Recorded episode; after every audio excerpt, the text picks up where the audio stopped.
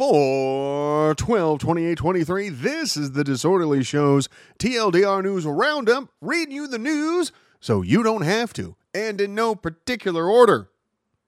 Maine has become the second state following Colorado to disqualify Donald Trump from its ballot for the U.S. presidential primary election, citing his involvement in the Capitol attack.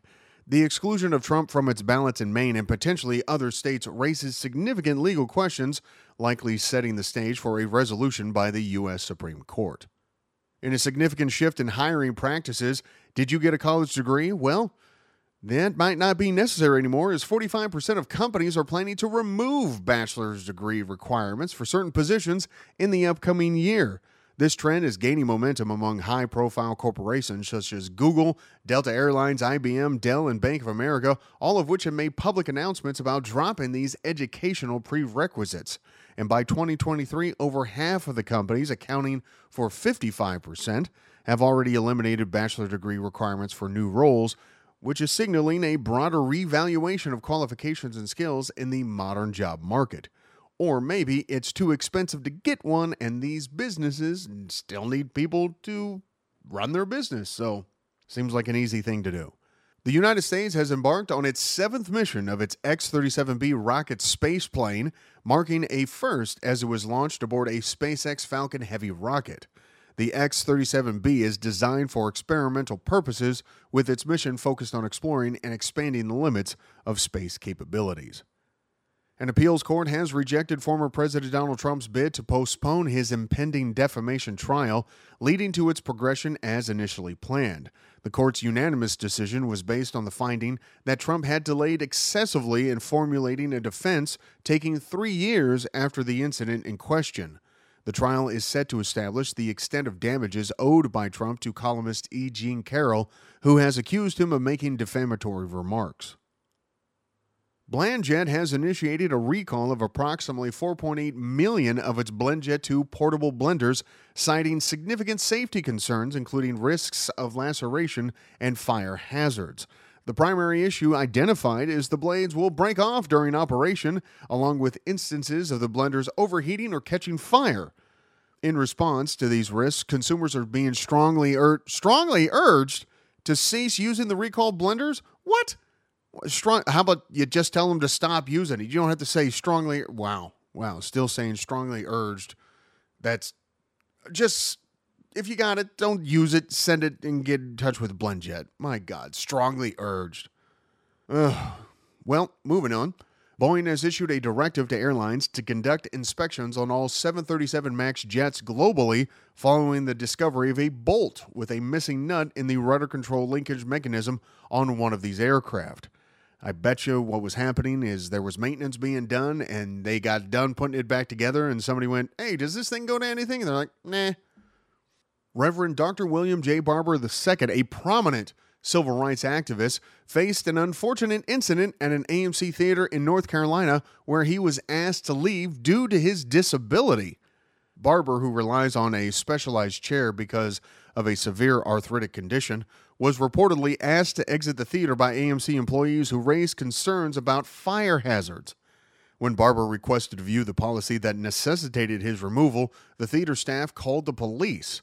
And following this incident, AMC issued an apology, and their chairman and CEO has expressed intentions to meet with Barber to address the situation personally. I wonder how bad their stock hit because remember when their stock just blew up along with GameStop? I wonder how how bad it got hurt because of this. Hmm. Paul Whelan, a former U.S. Marine who has been detained in Russia for five years, is urgently appealing to President Joe Biden for decisive action to secure his release. Whelan has expressed his frustration over the unsuccessful efforts of the U.S. to obtain his freedom and has voiced concerns about his safety while in prison. His family shares these concerns, deeply worried about the impact of the prolonged imprisonment on Whelan's well being and the distressing possibility that they may never see him again. The United States has intercepted a drone and an anti ship ballistic missile launched by Houthi rebels in the southern Red Sea, representing the 22nd such attempt to attack international shipping since October 19th. These recurrent assaults on vessels traversing the Red Sea, a crucial maritime route handling 12% of global trade, have led the United States and other countries to establish a naval task force dedicated to safeguarding shipping in the region. A federal judge in Georgia has approved new voting districts that simultaneously preserve Republican dominance and address previous issues of illegal dilution of minority votes. These new sanctioned maps are expected to uphold the existing Republican majority in Georgia's congressional delegation as well as in the state's Senate and House for the 2024 elections. One notable impact of this redistricting is the alteration of Democratic Representative Lucy McBath's district in the Atlanta suburbs, a change that could necessitate her candidacy in a newly drawn district. John Gow, I think, G O W, the former chancellor of the University of Wisconsin La Crosse, was terminated by the university's regents due to his involvement in producing and appearing in pornographic videos.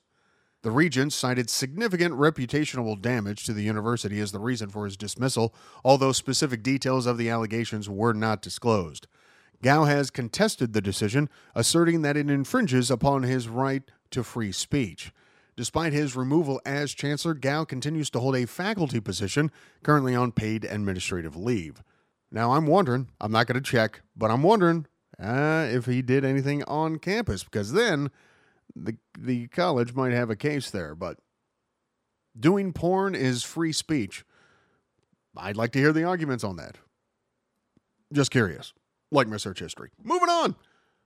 Beginning in January 2024, a new law in California mandates that police officers must clearly state the reason for a traffic stop before posing any additional questions.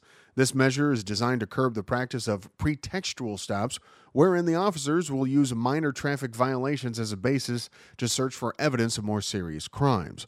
Additionally, the law places an obligation on law enforcement agencies to closely monitor and ensure adherence to this protocol. They are required to document and report the specific reasons for all traffic stops. They are also required to document and report the specific reasons for all traffic stops.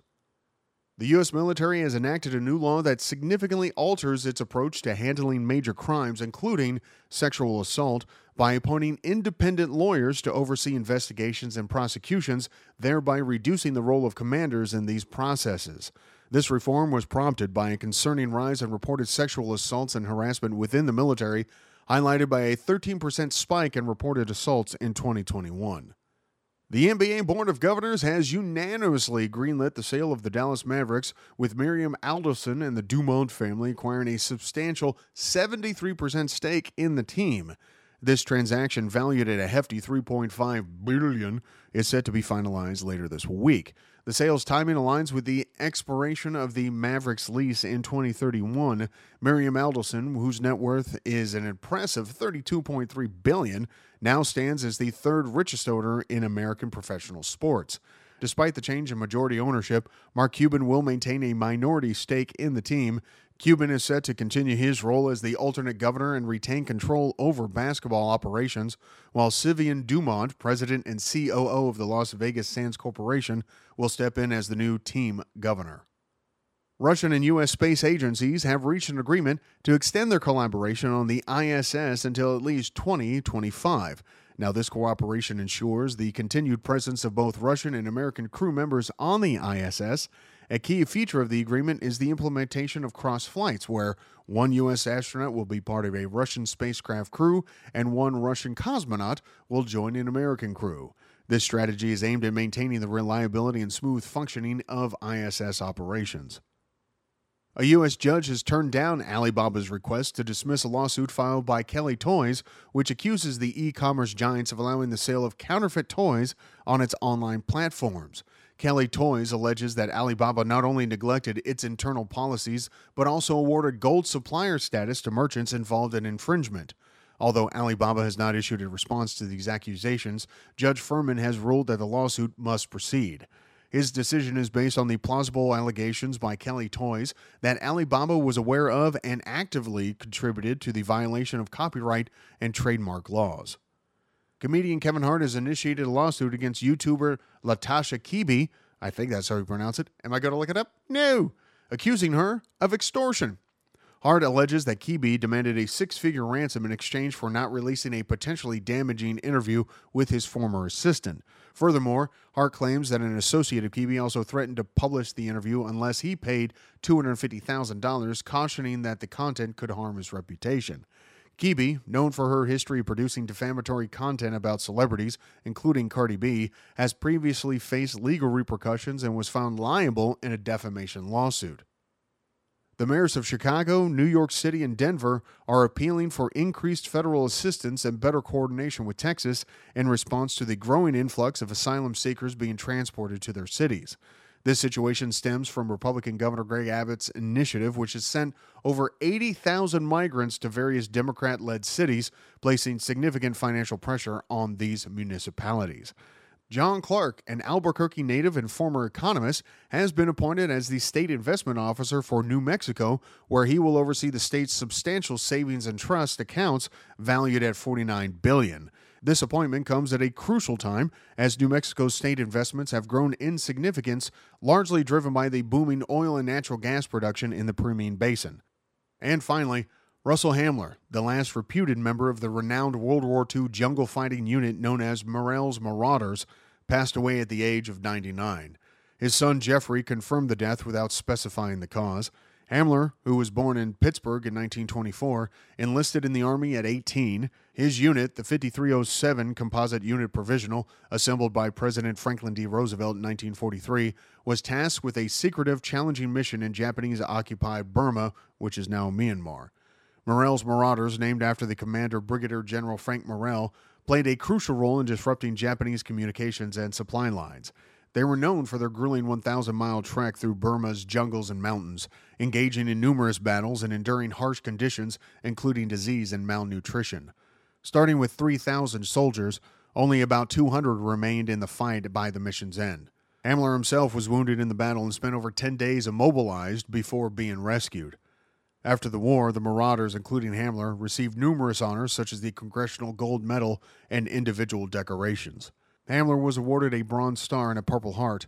Post war, he worked as an aircraft mechanic for the Trans World Airlines until his retirement in 1985.